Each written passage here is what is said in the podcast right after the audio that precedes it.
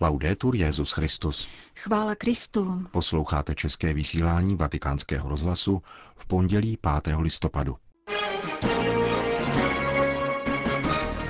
Hašteřivost a prázdná sláva zapříčinují války, kázal papež František při raním v kapli domu svaté Marty. Petrův nástupce přijal delegaci horských židů z Kavkazu.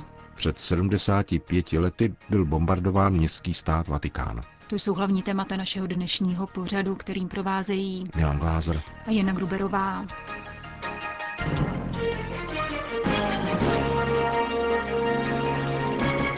Zprávy vatikánského rozhlasu. Vatikán. Hašteřivost a prázdná sláva podkopávají základy společenství, zasévají separace a konflikty, kázal papež František s odkazem na liturgické čtení z listu Filipanům při raním v kapli domu svaté Marty. Komentoval také dnešní evangelium, když pranířoval zainteresované sobectví v kontextu pozvání na hostinu, které adresoval Ježíšovi jeden z předních farizeů. Vyzdvihl, že nezištnost, kterou hlásá Ježíš, není selektivní. Ježíšovo učení je jasné, řekl. Jeho počínání se neřídí zištností, nevybírá si přátelé na základě konvencí. Uvažovat jenom na základě toho, jestli se to nějak vyplatí, je forma sobectví, segregace a interesů. Ježíšovo poselství přináší pravý opak, totiž nezištnost, která dává životu šíři a prodlužuje horizont, protože je univerzální. Svornost a jednomyslnost, kterou klade svatý Pavel na srdce Filipanům, je třeba chránit před hašteřivostí a prázdnou slávou. Také klepy vznikají z hašteřivosti, protože mnozí se domnívají, že nemohou růst jinak než tím, že snižují druhé pomlouváním. Takto se škodí lidem, rivalitou. A Pavel říká, nic nedělejte z hašteřivosti. Rivalita je ohavnost, a projevuje se otevřeně, zpříma anebo v rukavičkách. Vždycky však škodí tomu druhému a povyšuje toho, kdo se jí dopouští. Nemohli být tak zdatný a dobrý já, umenšují druhého, takže zůstávám stále na výši. Hašteřivost je prosazováním sobeckého zájmu. Podobně škodlivé je domýšlivé povyšování se. To ničí komunitu, ničí i rodinu, Stačí pomyslet na rivalitu mezi sourozenci, například kvůli dědictví. To je běžné dnes a denně. Pomyslete na prázdnou slávu, když se někdo domnívá, že je lepší než druzí. Křesťan, pokračoval papež, musí následovat příklad Syna Božího pěstováním nezištnosti, prokazovat dobro a nestarat se, zda druzí jednají stejně, rozsévat jednomyslnost a opouštět hašteřivost a prázdnou slávu, Tvořit mír drobnými skutky znamená dláždit cestu svornosti v celém světě. Čteme-li zprávy o válkách, myslíme na zprávy o hladových dětech v Jemenu. To je plot války. Pomyslíme si, že je to daleko, ubohé děti. Ale proč nemají co jíst? Stejná válka probíhá u nás doma, hašteřivostí v našich institucích. Tam začíná válka. A mír je třeba vytvářet tam, v rodině, ve farnosti, v institucích a na pracovištích, neustálým hledáním jednomyslnosti a svornosti, a nikoli vlastních interesů. Kázal papež František při raním v kapli domu svaté Marty. Vatikán. Papež František přijal delegaci Světového kongresu horských židů, 25 rabínů z východního Kavkazu reprezentující židovské komunity zvané Jahuro a obývající převážně Dagestán a severní oblasti Azerbajžánu, navštívilo Petrova nástupce vůbec poprvé. František připomněl své setkání s židovskou komunitou letos 23. září v Litvě u příležitosti připomínky obětí holokaustu a 75. výročí likvidace Vilniuského geta. Modlil jsem se před památníkem obětí holokaustu a prosil jsem nejvyššího, aby utěšil svůj lid.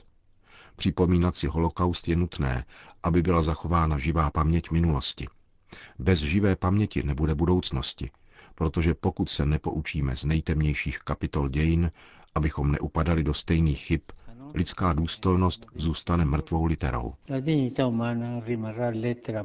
Svatý otec připomněl také dvě další tragická výročí těchto dní. 16. října uplynulo 75 let od razie v římském getu a 9.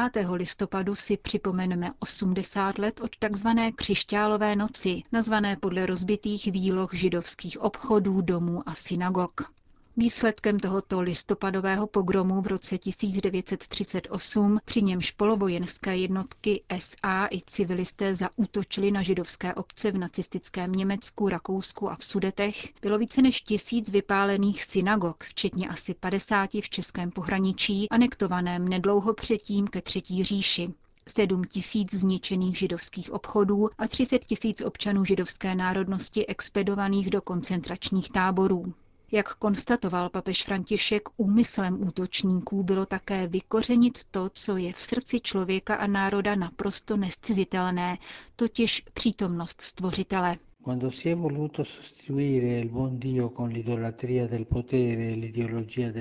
Když se dospělo k náhradě dobrého boha modloslužbou moci a ideologií nenávisti, mělo to za následek šílenství spojené s vyhlazováním jeho stvoření – Náboženská svoboda je proto svrchovaným dobrem, jež je třeba ctít, základním lidským právem a ochranou baštou proti totalitárním nárokům.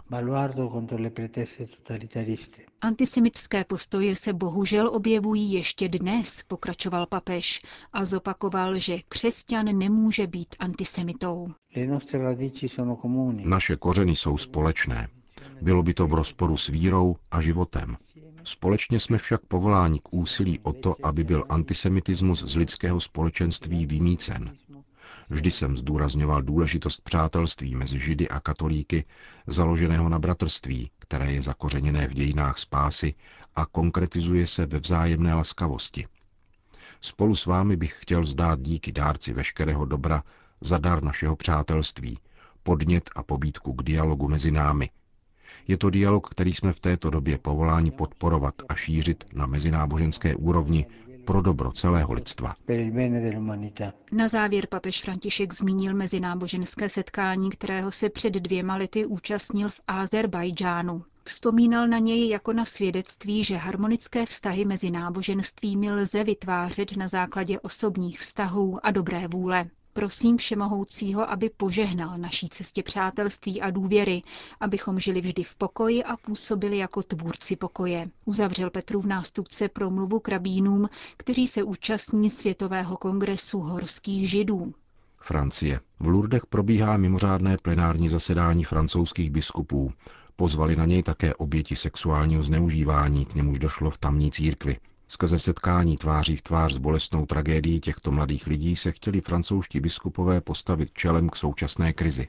Na zasedání do Lourdes bylo pozváno osm lidí. Svá svědectví nepřednášeli před celým schromážděním episkopátu, ale v menších 30 člených skupinách biskupů. Jedním z nich je Olivier Savignac, zneužívaný v 90. letech ve věku 13 let. Pro vatikánský rozhlas řekl.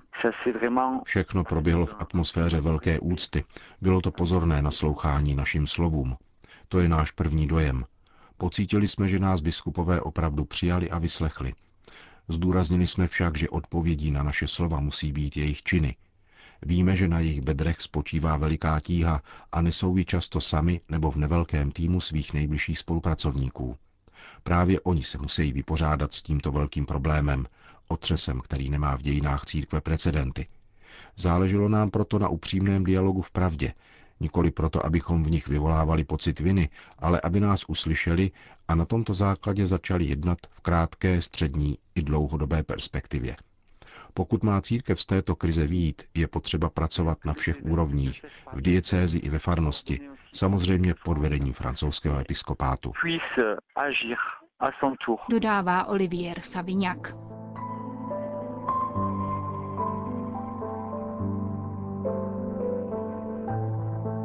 První bombardování ve Vatikánu se odehrálo 5. listopadu 1943 ve 20 hodin 10 minut. Píše ve svých poznámkách monsignor Domenico Tardini, sekretář Kongregace pro mimořádné církevní záležitosti, tedy dnešní sekce pro vnější vztahy státního sekretariátu svatého stolce. Neblíže určené letadlo zhodilo na městský stát pětici tříštivých pum, poškodilo několik objektů a přestože si bombardování nevyžádalo oběti na životech, vyvolalo odsouzení sdělovacích prostředků vzhledem k vatikánské neutralitě i šok mezi římskými obyvateli. Byla nejenom narušena suverenita neválčícího státu, nýbrž zasaženo srdce univerzálního křesťanství, podotýká italský novinář a nakladatel Augusto Ferrara, který tuto válečnou epizodu bohatě doložil ve svazku nazvaném 1943 Bomby nad Vatikánem. Nepříliš známé bombardování městského státu se může jevit jako podružná skutečnost v porovnání s ničivými nálety na Řím v létě téhož roku 19. července a 13. srpna 1943, při kterých spojenecká formace svrhla na různé římské čtvrti 4 tisíce bomb a shodou okolností s tím začala v den smutného výročí. 19. červencem roku 64 se totiž datuje požár Říma, který zapříčinil krvavé pro následování křesťanů. Po spojeneckém bombardování jich zemřeli tři tisíce, jedenáct tisíc lidí bylo zraněno. Ještě během náletu opustil papež Pius XII. bez ochránky Vatikán, aby v osobním voze za doprovodu dvou blízkých spolupracovníků vyhledal obyvatele nejvíce zasažené čtvrti svatého Vavřince a rozepěl nad nimi křídla jako obrýlený anděl, jak výstižně zpívá jeden italský písničkář na základě dobových snímků. Fotografická dokumentace listopadového vatikánského bombardování vypovídá o škodách na vodní nádrži poblíž železniční stanice a na budově guvernatorátu městského státu, v jejímž rámci tehdy nesídlili pouze úřady, nýbrž také soukromí zaměstnanci. Podle dochovaného archivu rodiny Nogarových si následná rekonstrukce jejich bytu, který byl nejsilněji zasažen spolu s tzv. královským bytem na prvním patře guvernatorátu, vyžádala dva měsíce. Největší škody utrpěla mozaiková dílna náležející ke stavební huti svatého Petra a rovněž vitráže v zadní části vatikánské baziliky. O bombardování se v dobovém tisku mluvilo po 8 následujících dní. Avšak poté je pravděpodobně na výzvu monsignora Giovanni Battisti Montiniho zahalilo mlčení, aby se nepřeživovalo riziko možné občanské války kvůli propagandistickému využití celé události. Ticho a pochybnosti dlouhá léta obestíraly rovněž možné autorství vatikánského náletu, ze kterého se v tisku vzájemně vinily obě válčící strany. Státní sekretariát svatého stolce požádal o vysvětlení trojici mocností Spojené státy, Anglii a Německo. Příslušná diplomatická korespondence dokládá, že generál Eisenhower, anglická i německá vláda popřeli jakoukoliv odpovědnost.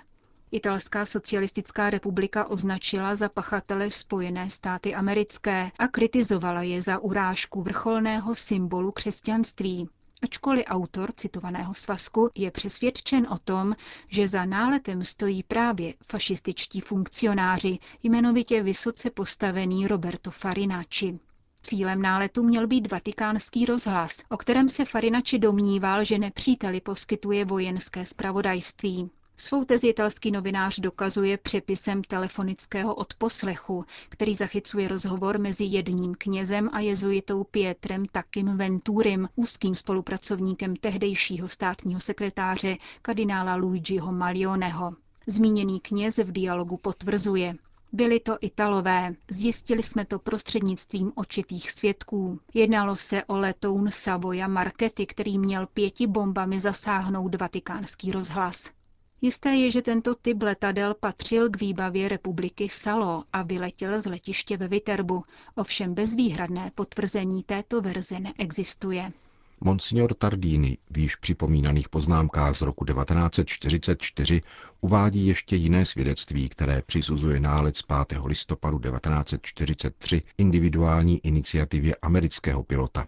Méně dohadů se vede o druhém náletu na Vatikán, o něm si Tardín činí zápis bez udání data, nicméně po 1. březnu 1944 tříměsíčním odstupu od prvního bombardování tehdy jiný letoun, tentokrát prokazatelně náležející italské socialistické republice, zhodil šest bomb malého kalibru v bezprostřední blízkosti Vatikánu, přičemž zabil jednoho dělníka na náměstí Sant Ufficio a zranil holandského augustiniánského řeholníka, který pobýval v koleji svaté Moniky.